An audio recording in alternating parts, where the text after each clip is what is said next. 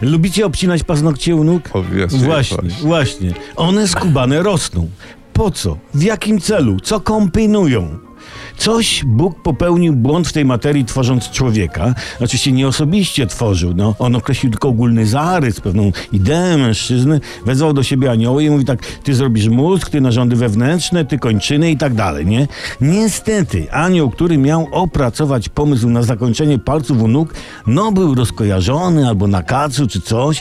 No ale końcu nastąpi moment kolaudacji prototypu. Najwyższy patrzy na paznokcie u nóg tego prototypu. Wzywa do siebie anioła od paznokci i mówi: Kurde, kazałem ci stworzyć człowieka na obraz ich podobieństwa, tak?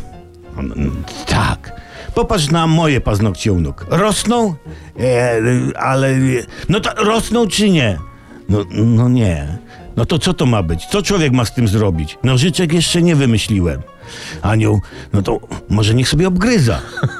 Jak? Z takim kręgosłupem?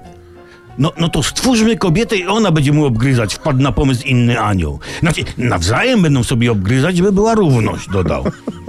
Okej, róbcie, kombinujcie, ma być dobrze. No i po pewnym czasie przyprowadzają do najwyższego kobietę, ten patrzy na jej paznokcie u nóg. Dlaczego one są czerwone?